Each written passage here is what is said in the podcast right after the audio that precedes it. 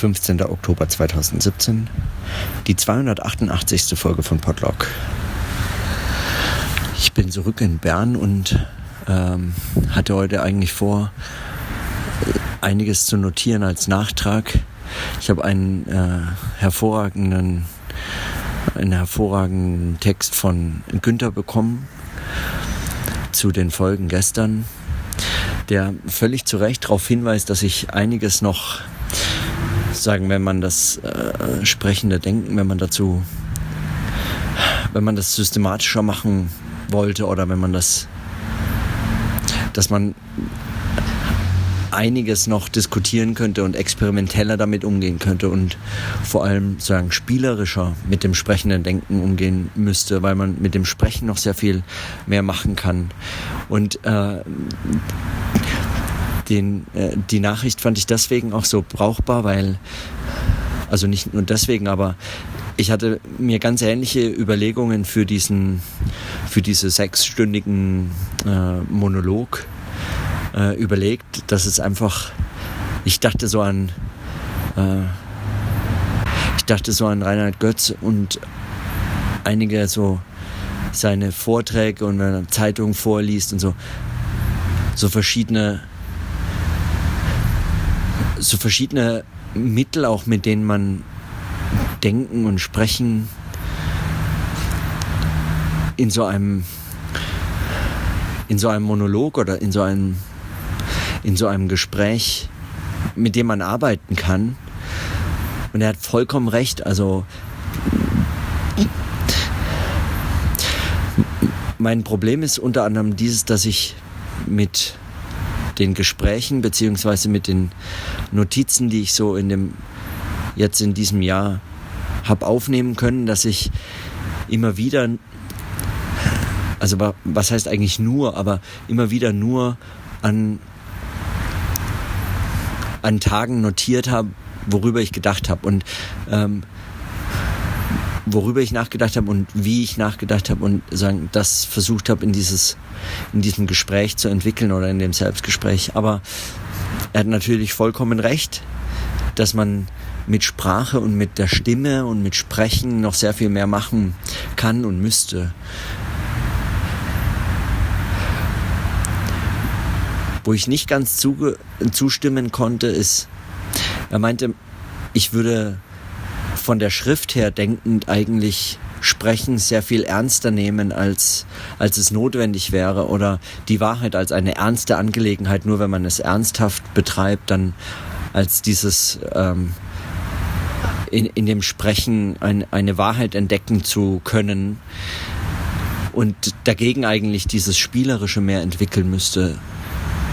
Ich bin mir allerdings gar nicht sicher, ob das unbedingt etwas sagen von der Schrift her ob das zwangsläufig etwas ist, wie er schreibt, dass es im Deutschen die Schrift das Sprechen beeinflusst, vor allem wenn es um Wahrheit geht, sondern dass das etwas ist, das dem Denken über Wahrheit eigentlich entspricht, beziehungsweise der Tradition des Denkens über das Denken das Denken des Denkens und das Denken der Wahrheit eigentlich entspricht. Und diese Tradition kann man sich sagen nicht vollständig entledigen. Da schließt man an. Man beginnt immer mittendrin eben. Und mittendrin zu beginnen bedeutet eben auch, dass man, dass man das ernst nimmt. Und das zu entwickeln wäre dann Aufgabe dieses sprechenden Denkens, wenn auch, also das wäre etwas, was dann im sprechenden Denken weiterzuentwickeln wäre. Und gar nicht, auch nicht ohne Vorläufer. Also auch das ist, auch das hat natürlich all, all seine Vorläufer in der, in der Kunst, im Theater, in Performances, in Kabarett, in eigentlich allen möglichen Richtungen. Dass das Denken ernst sein muss oder ernst vorgetragen werden muss, das ist überhaupt nicht zwingend notwendig aber, aber man schließt eben trotz alledem daran an. Das heißt äh, nicht, dass es dabei stehen bleiben muss. Und da, da stimme ich ihm völlig zu. Ich bin ihm deswegen auch sehr dankbar für diesen Hinweis, also für diese, für diese Überlegungen.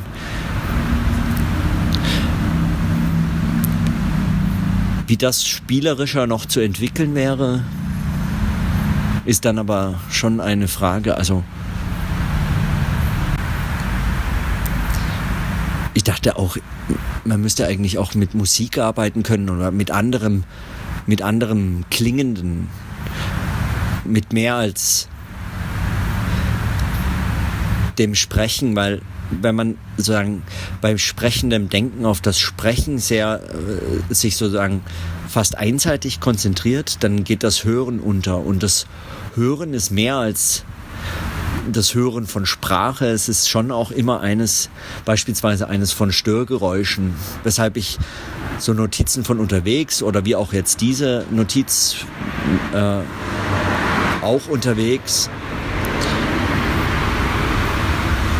warum ich die, warum ich die mag, obwohl sie für mich dann hinterher bei der Nachbearbeitung des Audiosignals für oder dieser Audioaufnahme für bis ich es dann letztendlich hochladen kann, schwerer machen für mich, deswegen trotzdem von Bedeutung sein sind, weil sie, weil sie eben das ernst nehmen, was, was andernfalls was andernfalls auch ausgeblendet werden kann oder, oder was andernfalls äh, fast im Unhörbaren verschwindet und solche Störgeräusche und überhaupt, ich meine, das sagt Stefan ja eh die ganze Zeit, aber ich bin mir nicht sicher, aus welchen Gründen oder ich weiß nicht immer, ob ich das so richtig verstanden habe.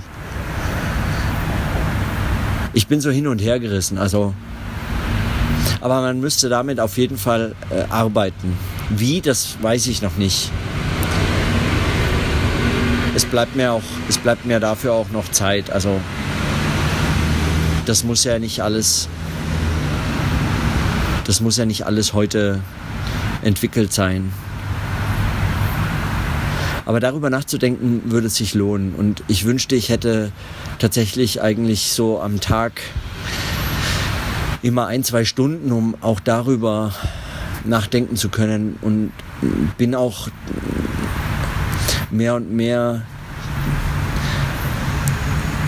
geneigt eigentlich mir zu überlegen, wie ich das sozusagen ähm, etwas klüger oder so vielleicht in, in einen Arbeitsrhythmus, in einen Alltag irgendwie so einbauen kann. Was mir noch so ein bisschen fehlt, da die, die Möglichkeiten damit eigentlich das etwas strukturierter einzubauen. Aber vielleicht geht das dann auch einiges verloren. Also wenn man das zu strukturiert, es lebt schon auch oft von diesem von Gesprächssituationen, die eben nicht so ganz kontrolliert werden können.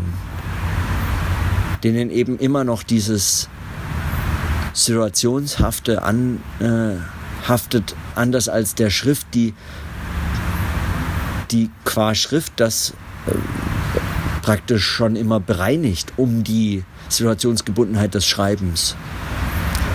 Die geht immer verloren oder zu einem gewissen Grade geht sie immer verloren. Und äh, immer wieder sein Hinweis, äh, ich soll meine Dissertation fertig schreiben und äh, trotzdem all das machen, das ist natürlich richtig, da hat er völlig, also auch da hat er völlig recht. Und das ist äh, natürlich auch all das, was ich versuche. Es ist ja nichts, also ich, hab, ich mache dieses Podlog nicht, um zu verhindern, zu schreiben.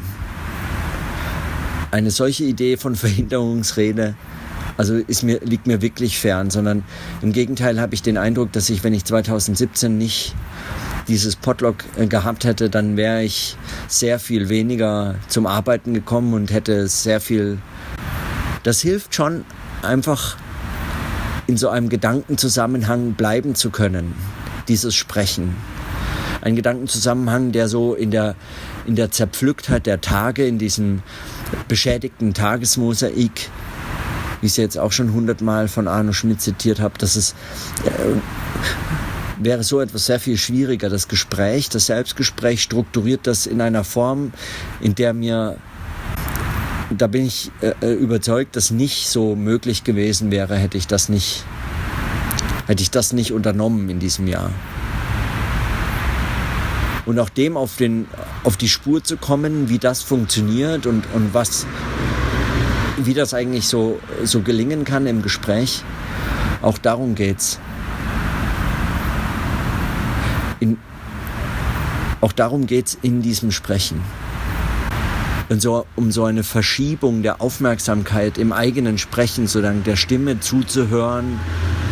Mittlerweile selbst, wenn ich, selbst wenn ich ohne Kopfhörer auf, aufnehmen würde, wie zum Beispiel jetzt, weil ich nur mein äh, iPhone dabei habe, wie das so dann die Aufmerksamkeit auf das eigene Hören verändert, dass es all das sind Erkenntnisse oder Anfänge von Erkenntnissen oder, oder eben Entwicklungen in einem solchen Gespräch, die alle ihre eigene Bedeutung gewinnen und erst entdeckt werden müssen. Und zwar praktisch.